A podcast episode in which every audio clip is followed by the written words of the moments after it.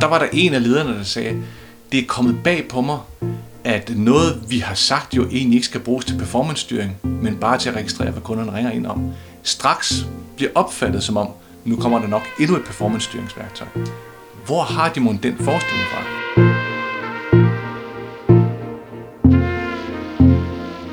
To kundeservice teams i Nykredit i Høje Tostrup har fået præsenteret en ny teknologi i deres arbejde.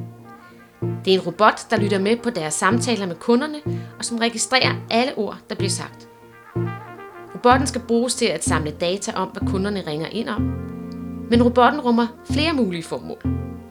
Set med de positive briller, så rummer den en mulighed for forbedring af medarbejdernes dialog med kunderne. Set med de negative briller er det intens overvågning af alt, der bliver sagt.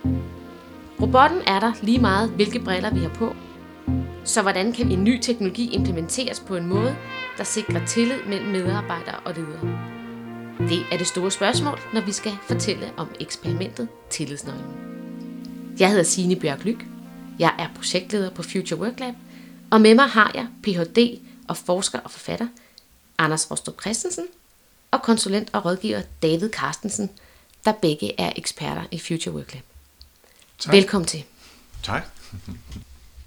David, vil du ikke prøve at fortælle lidt omkring den her situation i de her øh, i to kundeservice teams i Nykredit, som, skulle have, som fik en ny teknologi med i deres arbejde? Jo, noget af det, der er interessant ved lige præcis det her eksperiment, er, at øh, der er i højere grad tale om en form for implementering af noget, de vidste, de skulle allerede.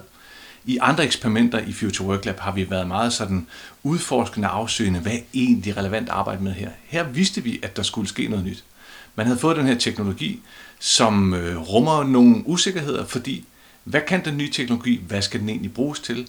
Og i nogle sammenhæng, der er der en risiko for, at en ledelse går foran og er overoptimistiske med, hvad den nye teknologi kan. Og medarbejderne kan have en tendens eller en risiko for at sige, vi må hellere være sikre på at gardere os, fordi hvad nu hvis det også bliver brugt til for eksempel mulighed for at overvåge. Det er jo tit sådan, at teknologierne griber meget ind i de arbejdsprocesser, man har, og dermed genererer data, og dermed mm. genererer muligheder for overvågning og performance-styring. Og derfor øh, fornemmelsen af, er der uægte lodder i skålen, hvad kan det risikere at blive brugt til lidt senere hen? Og det vil sige, der er en risiko for, at man får en form for mistillid, både til hinanden, til processen, men også til teknologien, mm. som modarbejder både det ledelsen gerne vil, og det medarbejderen muligvis kunne få ud af, af sådan en ny teknologi. Så på den måde var eksperimentet her et slags metodeeksperiment på, når man skal implementere ny teknologi, hvordan kan man så arbejde anderledes mm. Øh, med det, så man sikrer tillid både til hinanden og til processen, mm. øh, og, og går mere øh, optimistisk eller åbent ind i, hvad man, hvad man det kan bidrage til. Ikke? Mm. Så hvis man sidder i gang med at skulle implementere en ny teknologi af en eller anden art, så skal man øh, spidse ører øh, nu her, når vi fortæller, hvad der har været på spil. Ja, fordi det lærer os både noget om det med at implementere teknologi, det lærer os lidt om forandringer, men muligvis gør det også lidt klogere på, hvad er tillid i virkeligheden? Altså, hvad består tillid af, og hvorfor er det, det er vigtigt, når vi arbejder med forandringer? Hvordan er det, vi kan arbejde systematisk med det, så der også er sikkerhed for, hvad det er, vi, vi arbejder med? Der er mange, der taler om psykologisk sikkerhed, også i de her år på, på mm. arbejdspladser, som jo også hænger sammen med, med tillid. Men hvordan gør man det egentlig konkret? Og der afprøvede vi gennem det metodeeksperiment, der, som vi har kaldt tillidsnøglen, en måde at gøre det på faktisk, som jeg mm. tror, man kan lade sig inspirere af.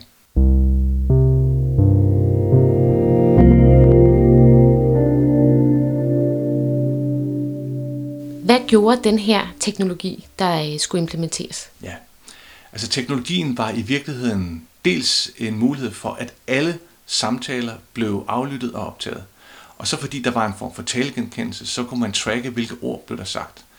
Øh, den første intention var, at på den måde ville man hurtigere kunne afkode, hvad kunderne ringede ind om. Og det gav mulighed for, at man hurtigere kunne respondere og lave nogle tiltag. For eksempel hvis mange ringer ind i det her kundeservicecenter med spørgsmål om Mastercard, så kan man lave en mere direkte øh, henvendelse til alle kunderne om, der er det og det, øh, omkring det med en kreditgrænse på Mastercard for eksempel. Så det rummede en mulighed for at optimere arbejdsgangene, måden man arbejder på. Men indenunder det ligger der pludselig også en risiko for, at man faktisk skal se på, hvad er det egentlig, vi taler om? Får vi sagt de rigtige ting til kunden? Får vi sørget for at fortælle dem, at her er der en mulighed for, når man er kunde i den her bank, også at få de her forsikringsfordele for eksempel. Så mere salg, performance-styring, den slags ting, lå som en lurende mulighed. Og som om det ikke var nok, så lå der også en mulighed for faktisk at afkode helt ned på konkrete ord, Får du brugt de ord, vi ønsker at have i den gode, smilende samtale med kunden? Så helt ned på enkelt ord var der en mulighed for at sige, hvor empatisk er du i din dialog med kunden? Og det er klart, det oplevede nogle medarbejdere som en risiko for, at der var en stærk grad af overvågning, ikke bare i forhold til, hvordan jeg håndterede mit arbejde, men helt ned i, hvilken person er jeg. Mm. Fordi trackerne kunne pludselig se, at du er cirka 17% empatisk. Og hvad er det egentlig udtryk for? Ja, det er udtryk for et system, der ikke er moden nok til at vurdere empati. Men omvendt bare det, at vi ved, at den måske kan det, skaber en masse usikkerhed på, mm. hvad skal det egentlig bruges til at, at, at vurdere målveje og styre på.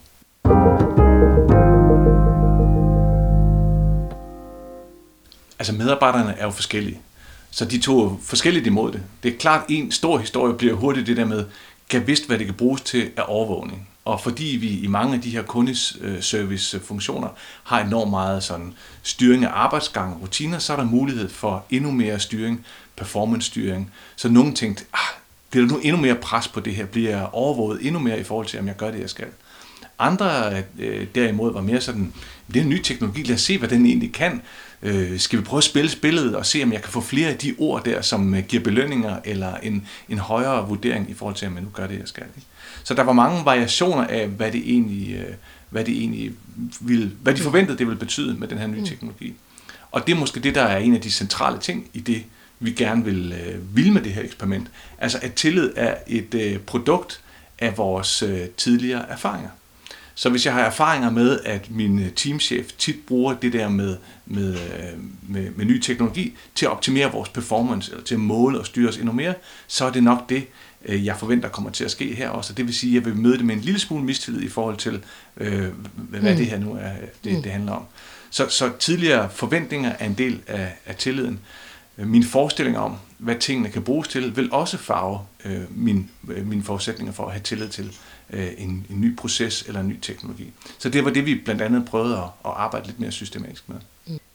Anders, hvad, øh, hvad har du af, af perspektiver på det her? Jamen, jeg synes, David siger det jo meget godt, men for lige at dykke lidt mere ned i det her omkring overvågning, så er det mm. jo, at medarbejderne, når de har haft de her telefonsamtaler med, eller kald, som man kalder det, med kunderne, så har de jo også haft et frirum til selv at bruge nogle metoder, bruge deres egen personlighed, bruge deres erfaringer i måden, de har samtalen på. Men med den her teknologi, der går ind og kan lave øh, søgninger på ordene, øh, og, og ligesom se, siger de de rigtige ord, så kommer en teknologi, der går dybt ind i det rum, som medarbejderne egentlig har haft som et frirum, mm. og hvor de kunne bruge nogle af deres egne måder til at gøre tingene på. Og lige pludselig så er det her, at nu er der faktisk nogen, der kan lytte med og se, at følge med og lave data på alle de her ting. Så en medarbejder, der for eksempel siger, jeg troede faktisk, at jeg altid sagde den rigtige måde at byde velkommen på, jamen så lige pludselig finder hun ud af, jamen det har hun ikke gjort i 30% af tilfældene. Øh, hun tager det så faktisk som noget, hun kan bruge som øh, en god måde at få feedback på, til at det skal hun faktisk huske. Mm. Øh, men der er også det der, det kan jo også være noget, hvor man så øh, får noget at vide, som man ikke synes er så godt, eller hvor man ikke har så meget lyst til det. Så der ligger hele tiden det der overvågning, men overvågning kan også være læring, så det handler rigtig meget, som jeg synes også David siger meget godt, det her med om, hvordan bliver værktøjet brugt? Mm. Øh, hvordan bruger lederen det her? Øh, og så kan det jo både være overvågning, kontrol, men det kan også godt være læring, så det mm. handler i høj grad om, hvordan værktøjet bliver brugt. Mm.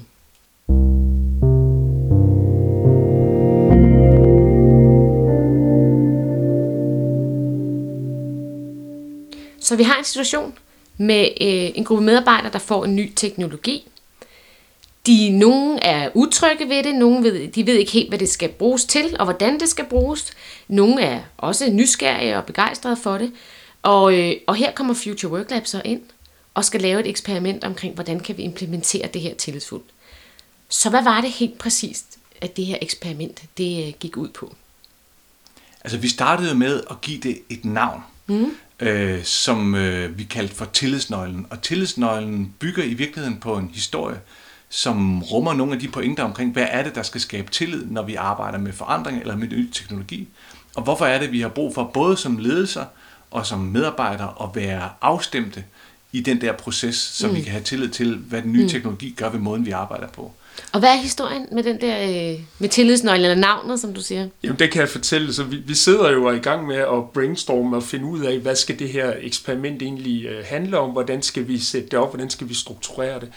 Og så er det, at jeg kommer til at tænke på nogle teorier omkring øh, rutiner. Mm. Øh, fordi tit, når vi snakker sådan om tillid, så øh, tænker vi, jamen det er jo noget, at øh, der må du bare tro på mig, og så må du have tillid til mig, og så på den måde bliver der så tillid ved, at du lever op til de forventninger, jeg så har til dig, når jeg har haft tillid til dig.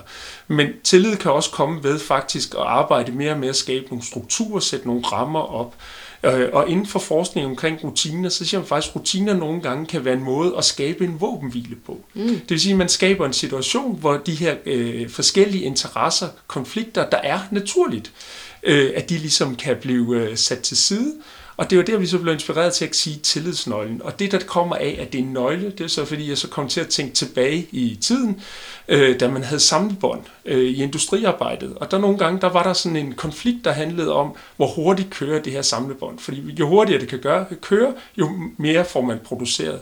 Så ud på eftermiddagen, så var der tit mange medarbejdere, der havde sådan en oplevelse af, at nu er hastigheden blevet sat op på det her samlebånd. Og det kunne være, at det var blevet det, og det kunne også være, at det ikke var blevet det. Men de havde en forestilling om det. Og der nogle steder, der gik man ind og løste det ved at lave et dobbeltnøglesystem. Så der, hvor man kunne indstille hastigheden på samlebåndet, der havde man to nøgler for at låse op til det skab. Den ene havde det, der svarer til en tillidsrepræsentant, og det andet nøgle havde øh, lederen. Mm. Og det vil sige, for at indstille det her, der øh, skulle begge ind og låse op. Og det var det, vi sådan brugte som et metodegreb. At sige, nu har vi tillidsnøglen, nu går vi ind og låser op, mm. åbner op ind i det her skab, og så var det, at vi sagde, jamen det, der er vigtigt her, det er at invitere medarbejderne med ind og se, hvad er det, ledelsen ser. Hvad er det for nogle tracker, de arbejder med? Hvordan fungerer systemet? Hvad kan systemet? Hvad kan det ikke? Alle de her ting. For netop at gøre, at man arbejder med transparens.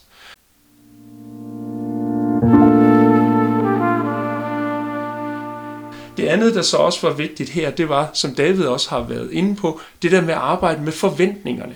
Hvad er det for nogle forventninger, vi har? Hvad er de tidligere forventninger? Og få snakket om de her forventninger, vi har til det.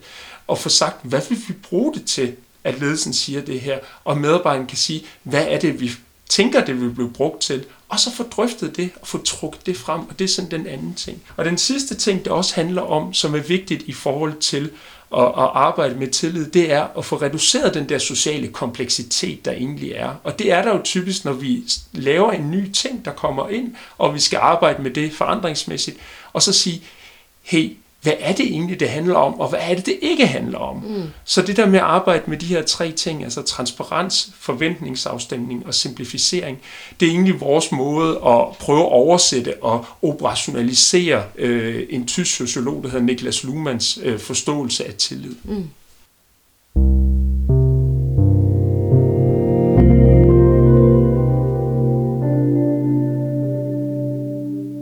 Så vi skal høre helt konkret, hvad, hvordan skabte de den der våbenhvile øh, rutine og, og, og dobbeltnøglesystem her i, i Nykredit?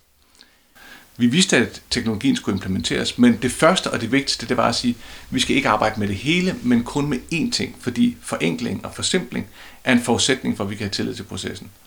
Så det vi gjorde helt konkret, det var at sige, at alt det systemet nu kan, vi vælger kun én ting ud, som vi bliver enige om, det her det skal vi arbejde med. Forudsætningen var, at medarbejderne havde kigget med og sagt, det kan alt muligt, hvad vælger vi ud? Det er det her, vi arbejder med.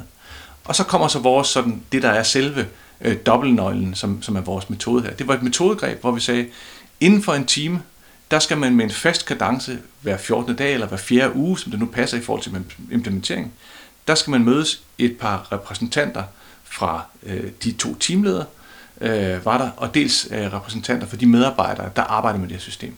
Vi kaldte dem en fortrop de mødes altså i det her øh, mødeformat, som vi så kaldte for dobbeltnøglen. Mm. Og der var der ligesom tre faser.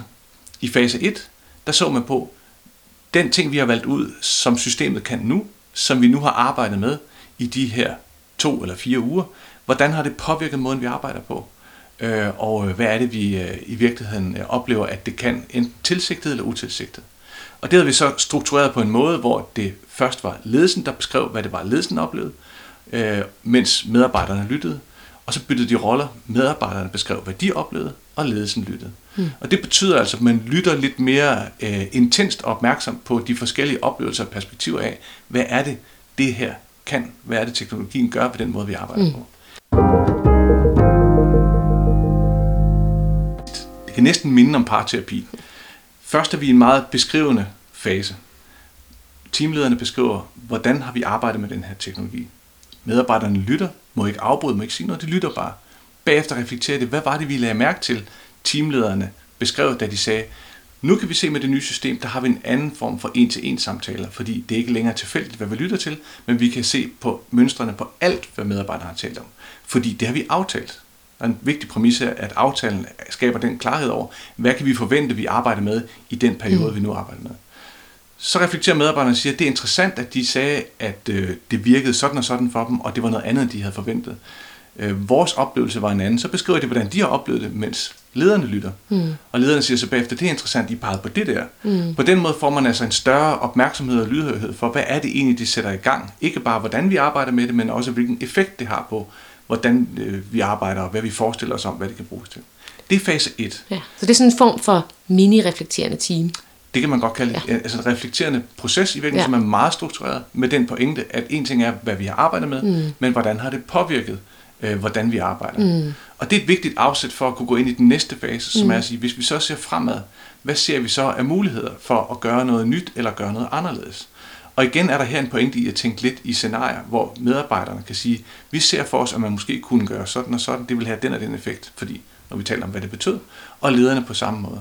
Og i tredje fase bliver man så enige om, ud af de forskellige scenarier, hvad er det så helt konkret, vi piller på eller justerer ved, så vi har en klar forventningsafstemning om, det er det her, vi prøver af de næste fire uger, øh, og med den her intention om, at det er det her, vi ønsker at mm. opnå. Så man får ligesom på en eller anden måde afstemt, hvad er forventninger til, hvad det skal kunne. Øh, man får også på den måde øh, forenklet forestillingerne om, hvad kan det her kæmpe store system, fordi vi vælger at fokusere på kun én ting. Så man mm. får til den der tillid gennem forenkling, og også en klarhed i den proces, vi går fremad med. Mm. Og så kører man så i sådan nogle fire ugers rull eller kadence. To til fire uger, afhængig af, hvad man aftaler. Ja. Så et møde, fire uger, hvor man tester det af, man aftalte, så et nyt møde, fire uger, hvor man tester det nye af, man aftalte, og så videre. Sådan kan det køre, indtil at man er nået dertil, hvor man tænker, nu behøver vi ikke længere. Ja. Ja, godt. Har du noget at tilføje, Anders? Jamen, jeg, jeg, jeg tænker noget af det, man skal, man skal tage med her fra det her eksperiment, er det her med at skabe nogle meget klare strukturer og rammer for at tale om de her ting, for at skabe et trygt rum. Mm. Øh, og det var også det, vi oplevede, at øh, både medarbejdere og ledere var meget trygge i det her rum, mm. fordi der var nogle meget klare strukturer, og man vidste, nu skal vi sige noget, nu skal den anden side også sige noget, og vi skal bare lytte. Jeg skal ikke sige noget, jeg skal ikke kommentere. Mm. Så rollerne er også meget defineret i det her rum. Det, der så er vigtigt også her, det er, at vi havde jo også en rolle i det her rum, og det var jo at være den her tredje part, der kunne sikre, at strukturen blev fuldt, processerne blev fuldt osv., og der var det her trygge rum. Mm. Hvad sagde de til øh, de her møder og, og den her øh, våbenhvile-rutine? Det er ikke en naturlig måde at tale på at være i parterapi, mm. heller ikke ledelse af medarbejdere imellem. Men det der med at gøre det så struktureret, gør jo, at man får nogle andre erkendelser, fordi man lytter på en anden måde.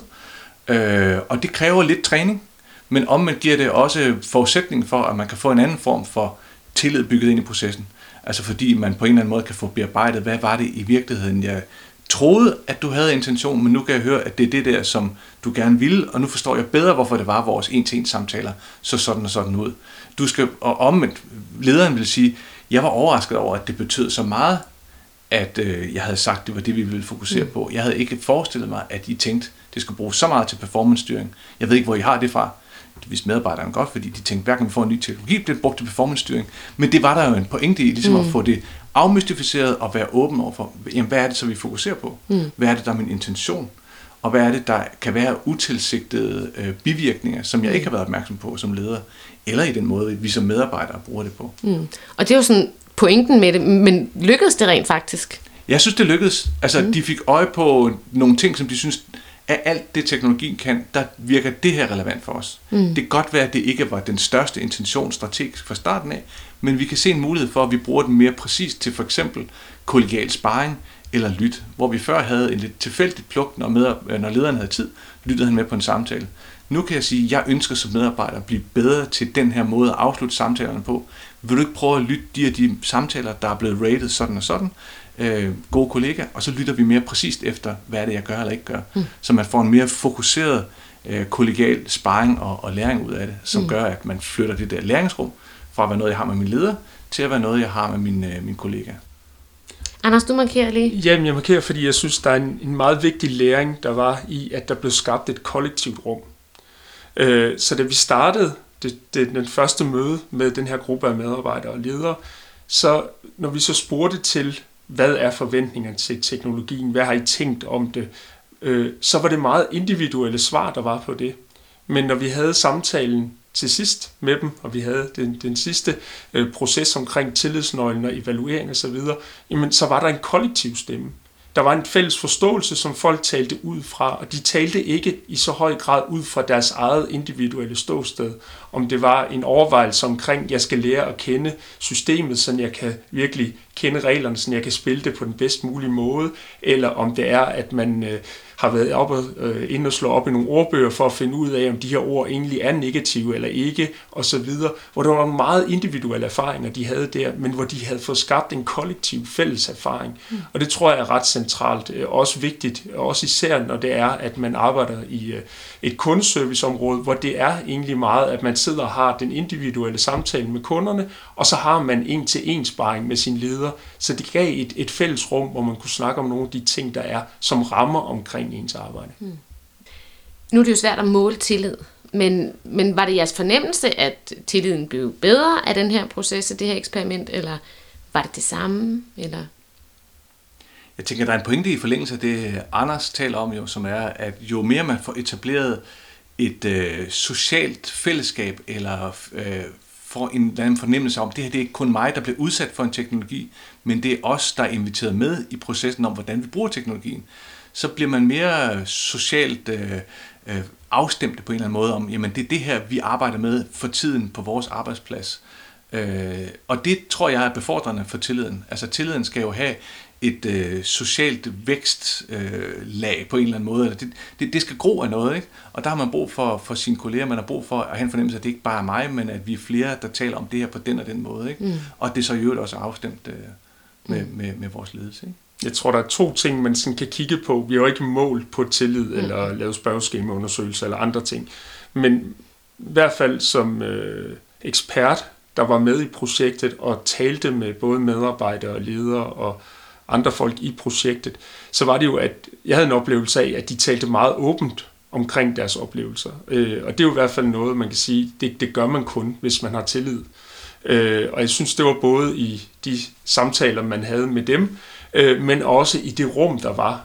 Der blev øh, sagt ting, som øh, man ikke ville sige, hvis man ikke havde tillid mm. til den anden side. Så, så det synes jeg i hvert fald var øh, et, et klart resultat øh, af den her proces. Mm. Når du spørger til det med tillid, er det interessant også, hvad teknologi nogle gange gør, mm. hvis man er reflekteret nok omkring, hvordan det påvirker os. Og der var der en af lederne, der sagde, det er kommet bag på mig, at noget, vi har sagt, jo egentlig ikke skal bruges til performance-styring, men bare til at registrere, hvad kunderne ringer ind om, straks bliver opfattet som om, nu kommer der nok endnu et performance-styringsværktøj. Hvor har de mon den forestilling fra? Og, og der sagde han, i virkeligheden, måde det, jeg har fået mest ud af de her dobbeltnøglesessioner, det er i virkeligheden at være lidt mere nysgerrig på, hvad er det egentlig, der gør, at de tolker nye tiltag, enten det er organisationsændringer eller ny teknologi, på den måde. Altså, de tolker det på en anden måde, end det, der er min intention. Mm. Og det i sig selv, tænker jeg, er befordrende for, at man bliver lidt klogere på, hvor er vi egentlig henne lige nu tillidsmæssigt i forhold til at kunne arbejde med forandringer. Mm. Øh, så der er i hvert fald sådan en erkendelsesproces, som, øh, som det også har været med. Hvad tænker I sådan generelt, det her eksperiment siger om tillid og implementering af ny teknologi? Det, jeg synes, der er det, det væsentlige her, det er, at det er en metode, det er en måde at arbejde på og skabe tillid øh, og sikre tillid, men også på en mere systematisk måde end øh, det her, som at man bare har den der blinde tillid, vil jeg kalde det, hvor man, mm. man håber på, øh, sætter den anden fri, og så håber man, at de gør det, man nu forventer af dem. Men hvor man faktisk får skabt nogle strukturer til at få snakket om de forventninger, der er. Så det, det er en, et metodegreb mm. til at kunne gøre de her ting. Og så tror jeg også, det der ligger i, at det er noget, man tit kan glemme, når man arbejder med ny teknologi, fordi man bliver så opsat på det teknologiske, men man glemmer og tænke, hvad er forandringen i de her øh, sociale processer, vi allerede har. Og der tror jeg, som David også har været inde på nogle gange, det her med at have en forståelse af, hvad er det for nogle forventninger, folk kommer med. Fordi hvad er det, de har oplevet tidligere? Og teknologien altid kommer ind i det her. Mm. Øh, men bliver så også noget, der ligesom som et forstørrelsesglas eller en fremkaldervæske, tager noget frem og gør, hold da op, nu bliver der øh, fokus på mistillid eller noget andet. Men det er egentlig ikke noget, der handler om systemet. Det er egentlig noget, der handler om de sociale processer, der allerede er i gang. Og derfor er det så vigtigt at være opmærksom på de sociale processer, den måde, at der er oplevelse hos medarbejderne, hvad det for forventninger, og have det inden som en del af sin foranalyse, før man begynder at implementere. Fordi hvis der er høj grad af tillid og så videre, jamen så kan du implementere hvad som helst, så behøver du ikke engang at snakke om, så er det bare, nu der kommet en nyt, det hedder speech. Ja, ja, vi kører løs.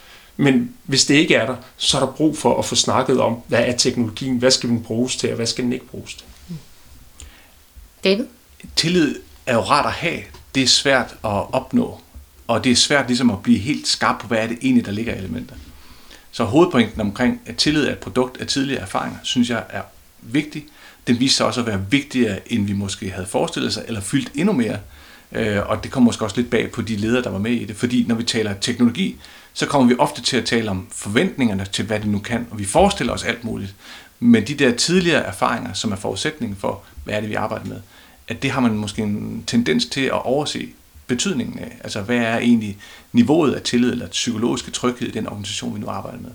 Og der tror jeg, man har brug for noget struktur, noget stringens, og også sådan nogle gange nogle greb, der sikrer, at man både er meget transparent i, hvad er det egentlig, vi arbejder med, hvad er vores intentioner, og det var noget af det, som øh, øh vores øh, tillidsnøgleproces kunne. Men også, at vi sørger for hele tiden at søge en form for forenkling. Både i forhold til, hvad er det teknologien skal, hvad vil vi lige nu, men der ligger jo også en forenkling i, at vi faktisk er lidt mere fælles om det. Altså tilbage til den sociale kvalitet, som, som Anders peger på, at vi oplevede efter processen her, at de var mere åbne, de talte mere ensartet om, hvad det var, de forestillede sig, det her det kunne, og hvad det var, de arbejdede med. Øh, øh, og, og det er jo en, en, en afgørende pointe, tror jeg.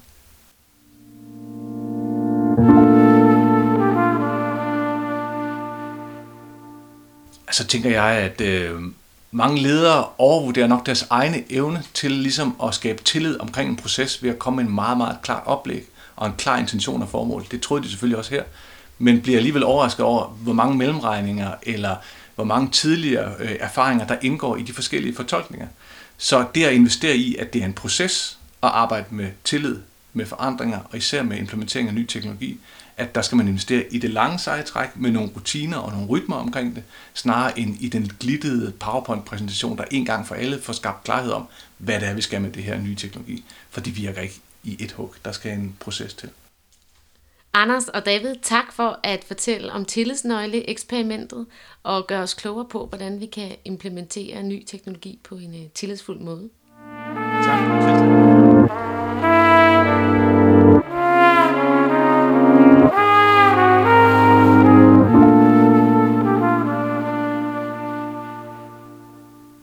Future Work Lab er et projekt, der har til formål at skabe ny viden og nye redskaber til at styrke den mentale sundhed i fremtidens digitale arbejdsliv. Projektet er skabt af Finansforbundet, Forsikringsforbundet og Finanssektorens Arbejdsgiverforening og er sponsoreret af Vellivforeningen. Du kan hente mere viden og redskaber på projektets hjemmeside futureworklab.dk.